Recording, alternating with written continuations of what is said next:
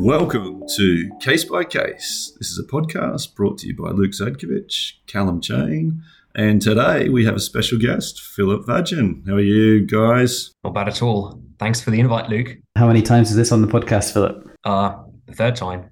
Third time. Hopefully, third's the magic. Third time's the charm. Third time. I I think he could be leading the guest numbers, Calum. I haven't checked, but I I reckon that might be out in front. I think he is, and for good reason, because we always get some good conversation going when Philip's on on the podcast. Absolutely. Absolutely. Look, I'm, I'm looking forward to this one. Thank you all to our listeners for listening in today. We've got a, a shipping case for you. This is an interesting one, actually. We're going to touch on navigation, a navigation exception uh, in, in charter party claims, as well as unseaworthiness, and importantly, how the two kind of marry up with each other or don't marry up with each other and look at causation through through the prism of this London Arbitration Award 2 slash 23. Exactly. Some interesting points to discuss on this one: unsafe port and uh, unseaworthiness in the, in the context of vessel charts. And it looked like like a it's an, it's an arbitration, but it was treated with a high degree of seriousness from all the parties involved. You had KCs representing each party. You had uh, external experts coming in and doing their bit in front of the tribunal. So this was kind of fought as a lot of arbitration cases are. This was this was kind of fought in a in what seems like a very formal setting, you know, akin to a, to a court hearing. Definitely over four days as well in in October 2022. So yeah, a proper hearing, and I I picked up that the experts had a round of hot tubbing first before being uh, cross-examined. You got you got to be relaxed, you know, for the get the spa day in first. Exactly, exactly. A bit of bit of a sauna um, before going into the heavy stuff. Yeah, but uh, interesting. We don't we don't often see that in the maritime cases, but I've heard colloquially that it's increasing. So something to note for the practitioners there. Philip, would you? Sorry to put you on the spot, but would you like to have a crack at talking about some of the facts of this one? Yeah. Uh, so this is a case about a vessel that proceeded to discharge cargo in uh, in China. I think the uh, discharge berth was at Chaozhou. And in order to get to the berth, the vessel had to follow an approximately six and a half nautical mile long approach channel, which then ended with a 45 degree turn to starboard that would have allowed the vessel to then enter the harbor. So what happened is the vessel took on board a local pilot and proceeded down that route. Now, it's important to say here that the vessel carried several different types of paper charts on board, including the UK chart, one Chinese chart, and the electronic chart. Now, None of these charts, as it later turned out, showed the limits of the approach channel. So the vessel took the pilot on board. The pilot had their own portable pilot unit with them. This is a device that pilots use that combines GPS, AIS data from other vessels, and yet another charting system. The vessel proceeded through a substantial part of the channel. And as the pilot was trying to execute a turn to starboard to meet that 45 degree angle, the vessel didn't respond on time. It didn't gain enough of an angle and essentially grounded, rammed into a side of the channel. And as a result, owners of the vessel sustained approximately 1 million in repair costs because the uh, hull was scraped and damaged by a rock. And they tried to recover all of these costs and expenses from charterers, asserting a variety of claims, saying that the port was unsafe because the pilots were incompetent and also that the vessel was unseaworthy as a result of not having the right charts at the beginning of the voyage. Yeah, so you had these these two competing reasons for the damage. One was the owners who were saying this was charterers' fault because the port was unsafe, and its charterers are obliged to nominate safe ports. and then you had charterers who were who were saying, "No, we're not responsible. You're responsible because the vessel was unseaworthy, and that was the cause of the of the damage." So, as you say, Philip, a lot, you know, there's a lot of interesting technical facts on this one, particularly around the approach and you know what the master should have done, what the pilot should have done, what exactly went wrong. You can imagine how they exhausted four days of hearing, going back and forth on these points and plotting out the, the route and really making making sure the tribunal understood exactly what had happened. Yeah, and you can see that from how the case was reported in the uh, LMLN report. You'll see that the bulk of the text is the discussion of facts and then the expert evidence. And it's only towards the very end of the report, I think it's the last two or three pages, that the reporter, presumably the tribunal as well, discuss the law and, and, and how it applies here. And I think it's one of those cases where, as it often happens, when a fact finder is clear on causation and what actually happened in the dispute, the legal assessment falls neatly into place. Hmm. It's often the way, and you'll you'll you'll know this as well as anybody. When you read the reports, they're written uh, knowing what the outcome is. And sometimes that I think as you read through, it seems very self-evident what the decision is going to be. And some and sometimes it's because actually the question has a reasonably simple answer. But this is one where I thought, actually reading back through, you can see the way that you know this is this is reported, and it's a very good report, a very very well drafted and helpful and detailed arbitration report. And I think these LN reports are getting better and better. By the way, I should I should say, but they document the tribunal's findings in a way that is consistent with presumably how the tribunal came to their view. And I think there probably was a lot of heated, interesting back and forth on whether or not this passage, this this approach to the port was safe or not. And it certainly looks like you know they didn't go as far as finding it unsafe, so it was safe.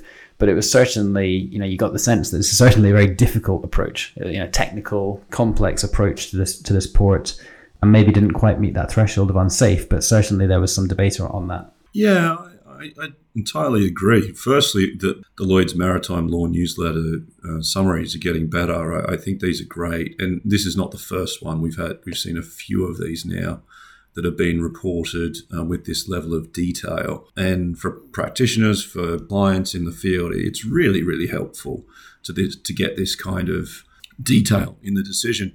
But I, I, and I agree with you to an extent, Calum, that you know it's drafted in a way where you can see where it's headed.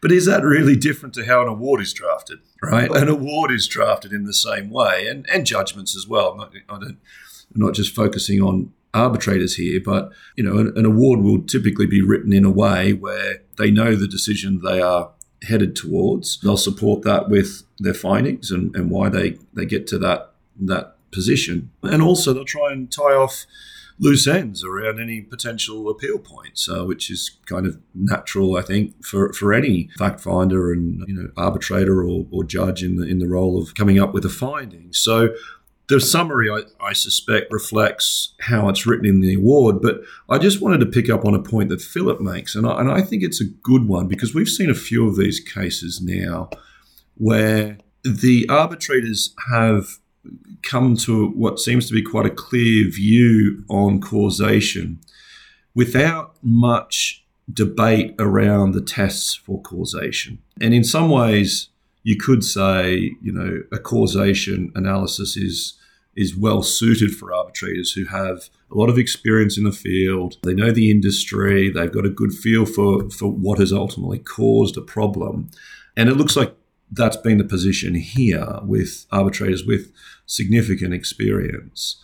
And I just wonder, though, and I pose this for, for discussion, whether there's enough analysis around what's the appropriate causation test. And when you have competing causes, one which may be accepted and one which may not, uh, as we have here, and we'll get into it a little bit, whether there's enough around the law on causation. And I I have a view that there's more to be done in terms of the body of law that's built up on causation in a maritime context. I know there's a lot out there already, but I, I just I feel like there's a few arguments in there that that are yet to be fully ventilated. It's an interesting point, and I wonder if I mean, often the arbitrators reflect the you know what's been pleaded. They can only they can only deal with what's in front of them. So I wonder if there is a a point there, which is that you know don't scrimp on your causation arguments. There might be more to it, and and as you say,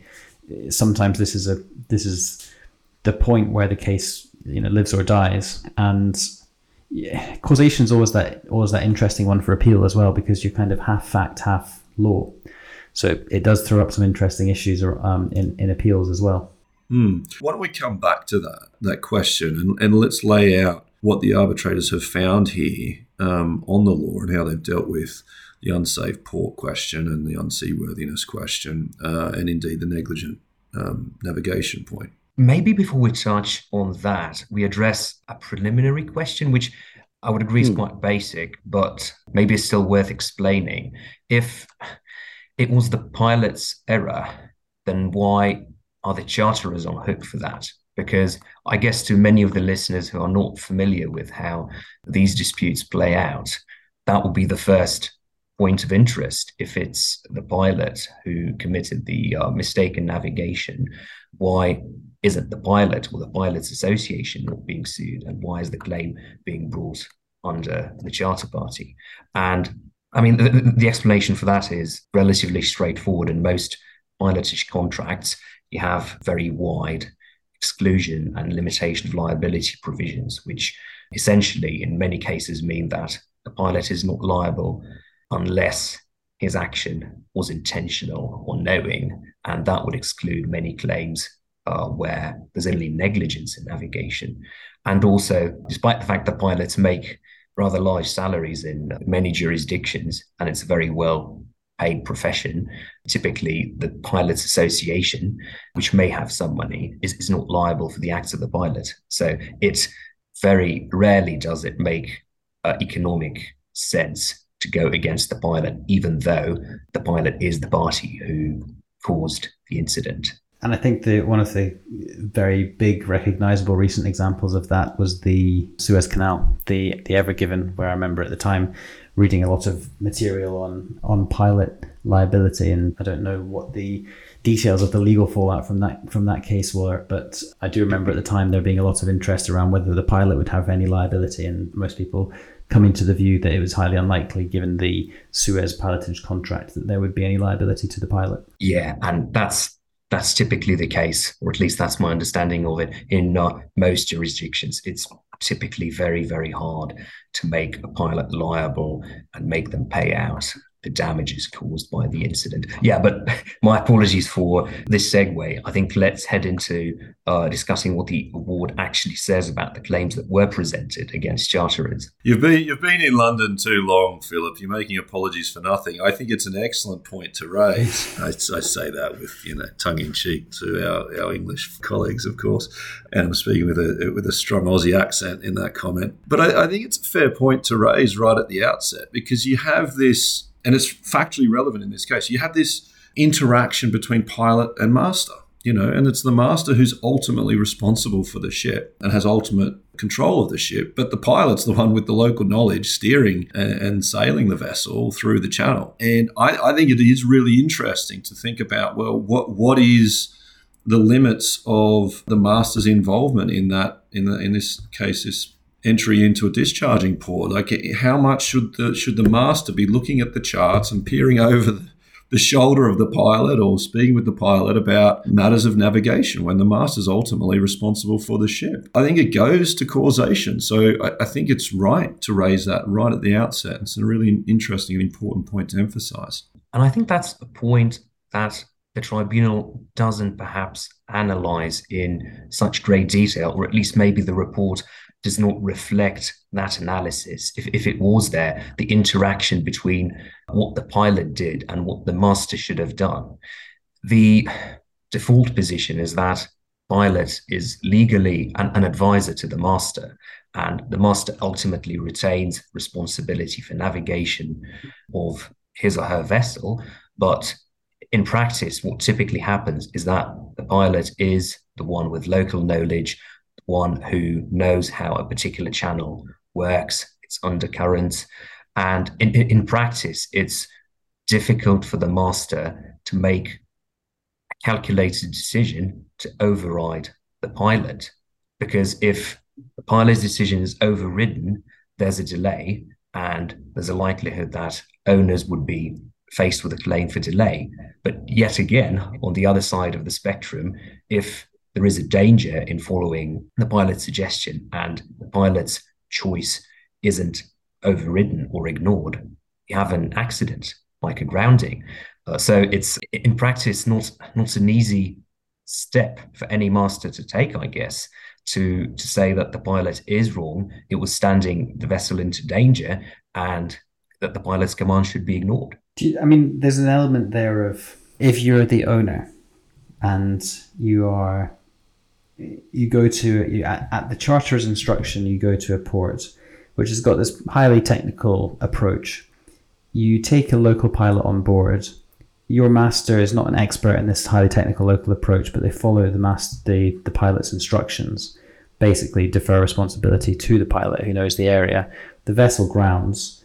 You suffer a big loss. I, I can see why owners were, were coming after charterers here and saying this is an unsafe an unsafe port issue because we've we've kind of done all, all, all that we could with our people on board, and yet the ship has still ended up in a position where it suffered a you know a serious amount of damage due to a grounding. That's not really how the law how the law found that it worked, but I do I do sympathise a little bit with with owners, I guess, frustration at being lumped with this cost when they're following charter's orders and the then and then the the instructions of a of a local pilot. Yeah, I, I totally agree, Calum. I, I, can see why owners went after charterers. I don't know whether this is. Uh, I think the evidence was that this was a channel that it's not like there's a there's a long history of problems entering it, and and I know you've described it as as technical. I'm not sure is there evidence that it was any particularly more difficult than than other channels. I thought what was interesting. Let's just come back to that, but I I thought it was interesting actually when you when you look at what the arbitrators said about the experts. So each party brought along an expert um, to give evidence on matters of, of navigation, and the tribunal actually found that neither of them were particularly helpful ultimately. They, they were helpful and well qualified in the sense that they gave their evidence, but again, from a practitioner's perspective, there were notes made in this summary that the evidence of both of the experts had flaws, and the value of those reports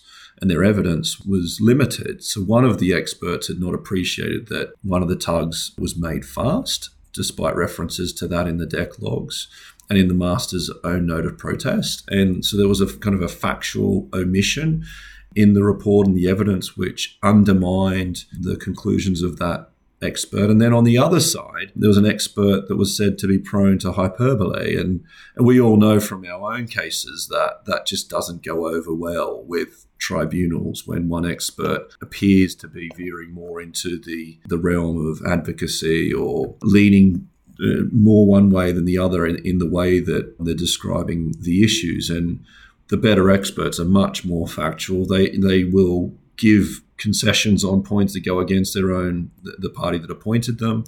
And they will come across as being there as is their responsibility and role to assist the tribunal. So the, the tribunal placed much more reliance on the the data uh, that had been obtained from the vessel uh, conversations on the bridge, the the data around where the vessel was in the channel at any given time, and then there were satellite charts that were overlaid uh, onto the path of, of the vessel according to its own uh, data.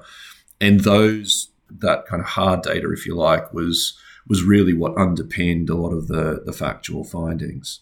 And maybe that was the case because, as the report points out, I think at least two of the uh, three arbitrators who ultimately decided the dispute had master mariner background. And maybe that's not reflected in the report itself, but I remember reading more about this particular decision. Yeah, it actually says that two of them were master mariners, and maybe maybe that played quite a lot of a role here. Where if you have an arbitrator with a very technical navigational background, they're much less likely to take the experts that the parties present and their qualifications uh, for granted. And maybe that's one of the reasons the award, well, goes a bit to criticize performance of both experts. I think that's a really good point, Philip. And we had this comment made, I'm trying to remember whether it was a case by case Calum or whether one of our seminars that we did on the US side with some US arbitrators. And the point was made that depending on the arbitrator that is appointed or arbitrators that are appointed in the proceedings, there are occasions when you can actually defer, if you like, to the arbitrator's own expertise on these matters and not present expert evidence yourself. And, and it was put as a kind of cost saving point. Whereas, and here, would I go into a case like this recommending to the client, look, don't have an expert when the other side has? Well, probably not. But, you know, that said, it, it, does strike me when you look at this case and how it was, how it unfolded at least, that, and we don't know the ins and outs of it and everything else, we're just basing it on, on this summary. But if you have, as Philip says, two strong master mariners that will come to their own views on, on these technical matters and rely on the data themselves, there is an open question as to, you know, how much value has has been obtained from the use of the party's independent experts.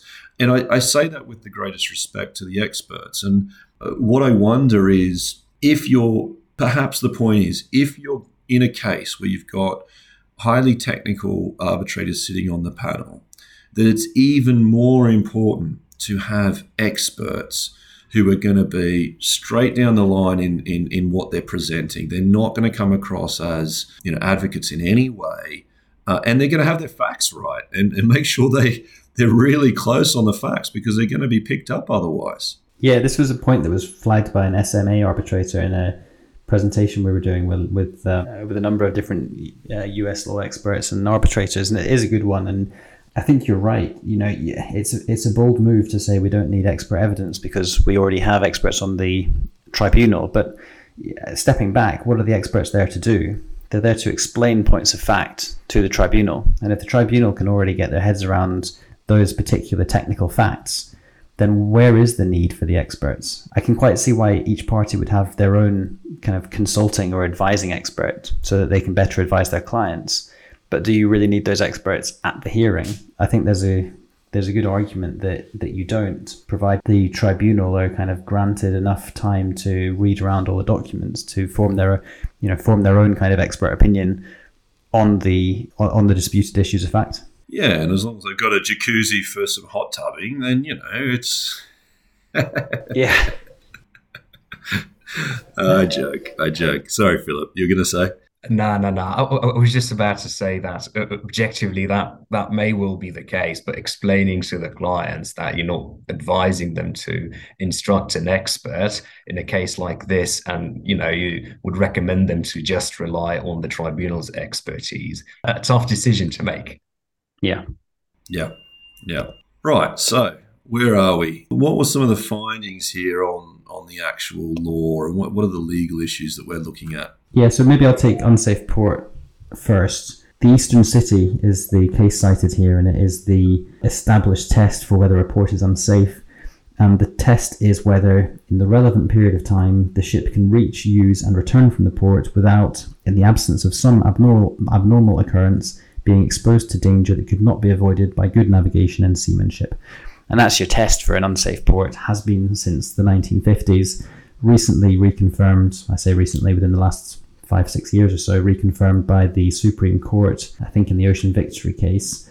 And the the court here held that the channel was safe because there was no indication that that it that the ship could not reach, use, and return from the port without any dangers that could be avoided by good navigation and seamanship. They said effectively a one-off mistake doesn't amount to a defect in the setup of the port. Interestingly, they looked at it through the perspective of a one off mistake by a competent pilot is not a defect in the setup of the port, and that's from a case called the Evia. But I think it's better known uh, for its law on, on the calculation of damages, but either way, it clearly also on the facts talks about the unsafe port issue, and the the the analysis was reasonably straightforward. Therefore, you, it's not going to be an unsafe port if it if it's a one-off mistake by a competent pilot, that's not a defect in the port. That is something else, and therefore on the Eastern City test, the port is safe, and owners' claim against charterers for directing the vessel to an unsafe port would fail. Yeah, and what's interesting about that is that the uh, a few things interesting about it, but one of them is that the pilot did not give evidence in this hearing, so there was no cross examination on on the pilot's expertise, background, and all of that directly against against the pilot anyway, and that that's quite a big issue. I think it's it's quite difficult, and when you think about all the evidence and all the summary that we've got on the facts here, there doesn't seem to be the type of focus one may expect on on what failures there could have been around the pilot's background, pilot's history. Maybe there wasn't, you know, they weren't able to find anything. But when you're talking about an unsafe port claim and making that out from owner's perspective, you really need to be thinking about it in terms of like patterns of problems at that port and a history of issues that are not being dealt with. Many pilots having problems, you know, an issue in the recruitment of pilots, uh, inexperienced pilots. This pilot had been working since 2010, I think, and there's no evidence of prior issues. As I, I if I'm going off recollection here, but I, I think that was the the evidence. And without that, you're it's going to be difficult to make out an unsafe port claim. You, you, you kind of need that that extra that, that that extra those extra issues rather than just the one off. You need the pattern, you need the system, you need the defective operations over some period of time. I think to make these kind of claims out.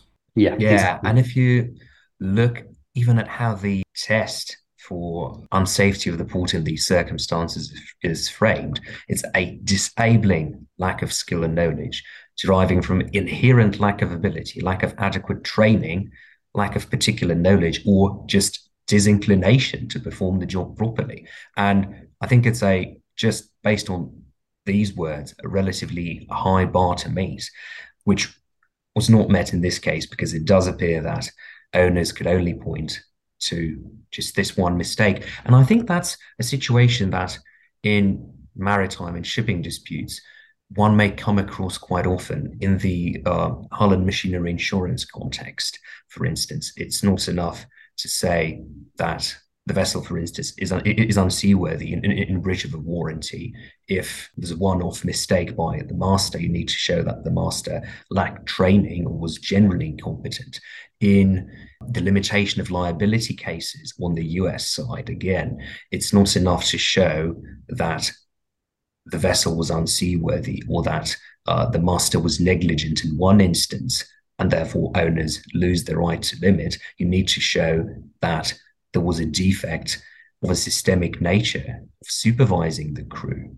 So I think that's this one-off, not one-off mistake division. It's, it's not just an unsafe board claims that you're seeing. I think it's a, more general theme running throughout many uh, shipping disputes. And back to the point about why the pilot himself did not testify. Well, I suppose in practical terms, it would have been quite difficult for owners to compel their testimony. I mean, the pilot would have been Chinese, and the testimony that he would have been giving, well, that would have sounded like him admitting his or her negligence in arbitration proceedings. So it's probably not surprising why we didn't see a witness statement and then testimony from the pilot, despite the fact that, you know, he is the central figure here. Yeah. Right. So, unseaworthiness. Unseaworthiness. So, here we have a, a question of whether or not the ship was unseaworthy. And this is charterers basically saying back to owners, no, this is actually your fault, owners, because the ship was unseaworthy. In particular, they're talking about the charts. And there were a number of different charts that covered the waters in question, but only one of those charts showed the uh, kind of draft restrictions and all the specific details that were necessary to for the owners to to know that there was a kind of limited period, I guess, a limited margin of error in the way that the ship was was moving to berth, and the ship did not have that chart on board, and therefore they weren't able to prepare a passage plan that was compliant with IMO resolution A89321. Uh, and this was something that the uh, tribunal found to be enough to make the ship unseaworthy. Basically, you, you need to have all of the all of the charts necessary to make your passage plan, and if you don't, then that is potentially an unseaworthiness issue. Yeah, I think we have seen that proposition confirmed in several cases recently in England. I suppose the most well known of them being the uh, CMA CGM Libra, which held exactly that. If you don't have a uh, proper passage plan because there's a defective or an outdated chart at the beginning of voyage, the vessel is not seaworthy. But in this arbitration, it's very interesting to see how this played out on the facts and whether that finding of unseaworthiness actually impacted the outcome. And I think in order to understand why it didn't, we need to pay attention to the piece of equipment that the pilot had with them when they boarded the ship, the PPU, the portable pilot unit, I think it's referred to in the report. And that that device, the pilot took with them on board actually had the correct chart. And I think that influenced the tribunal's decision on causation to a very large degree, basically because despite the fact that the vessel didn't have the right chart, the pilot could still have navigated the vessel in the channel using the appropriate chart. And therefore, the cause, or at least the more substantial cause, I guess, was the pilot's own error in navigation rather than the absence of the chart on board the ship at the beginning of the voyage. Yeah. Uh, but then again, uh, back to our discussion at the start of the conversation about causation, whether that's been properly analyzed here. With utmost respect, I, I don't think the report really delves into portioning causation or deciding causation because there's still a point. Well, fair enough, the ship did not have the appropriate chart. But what should have the master done? I mean, didn't the absence of that chart, which would have been provided by owners themselves, deprive the master of his ability to intervene and take over command and override the pilot's decision? I, I, I, I do think there's something to it. And maybe that alternative causation or sort of second cause here uh, sh- should have been analyzed a bit more in, in the decision. And for that reason, I'm curious to see how you know how, rules on causation should apply in, in this scenario where you have a uh, substantial cause, but you also have something which would have allowed owners and the master to prevent the incident. And do you think it? Do you think it's material in this in this case? It really does depend on how you define material, whether that mm. would have definitely prevented the incident from occurring. I don't know, but the report does mention several times that, but for the lack of charts, the master would have had the ability to, to, to intervene and take over command and override uh, the pilot's order, which, at least to my mind, is, is, is a bit strange because the arbitrators then do proceed to find against owners but at the same time, they highlight that there is this but for causation as well because of the lack of uh, chart on the ship. Yeah, but that I suppose that that's because of the mutual exception clause, right? So, you know, errors of navigation are mutually accepted here. So that means that owners, once they can't make out the unsafe port claim, once, yeah, unsafe port claim against charterers, if it's a, an error of navigation, then they, they're going to struggle to make out that claim against against charterers, right? Exactly. Um, so I think that's that's Calum's point that yes, there is an interesting causation issue here, which I which I noted as well. But ultimately, it, it's immaterial in the sense that owner's claim has failed here, and the unseaworthiness that there is with respect to the lack of certain charts on board or chart on board, and that that, that is unseaworthiness, didn't really change the overall outcome in this case. Uh, yeah, is that your is that your point, Calum? Exactly. If your charterers, you're saying I, I actually don't mind if it's negligent navigation, unseaworthiness, want of due diligence, dangers or accidents to the sea, errors of navigation, whatever it is, as long as it's not an unsafe port issue, owner's problem. And I, and and I agree there are all sorts of interesting causation arguments around what would it have been if it was one or more or different ones of the of all those different causes. But I think fundamentally, perhaps why there wasn't a detailed analysis, or you know, a, a kind of exhaustive analysis on causation between the ones that the arbitrators found to be relevant was because whichever one they landed on, it was a risk that owners had agreed to bear, and they were in trouble the moment that the port was was found to be safe by the tribunal. Yep, I see that. Yeah, that makes sense. Well, okay. A- any other kind of final remarks on this one?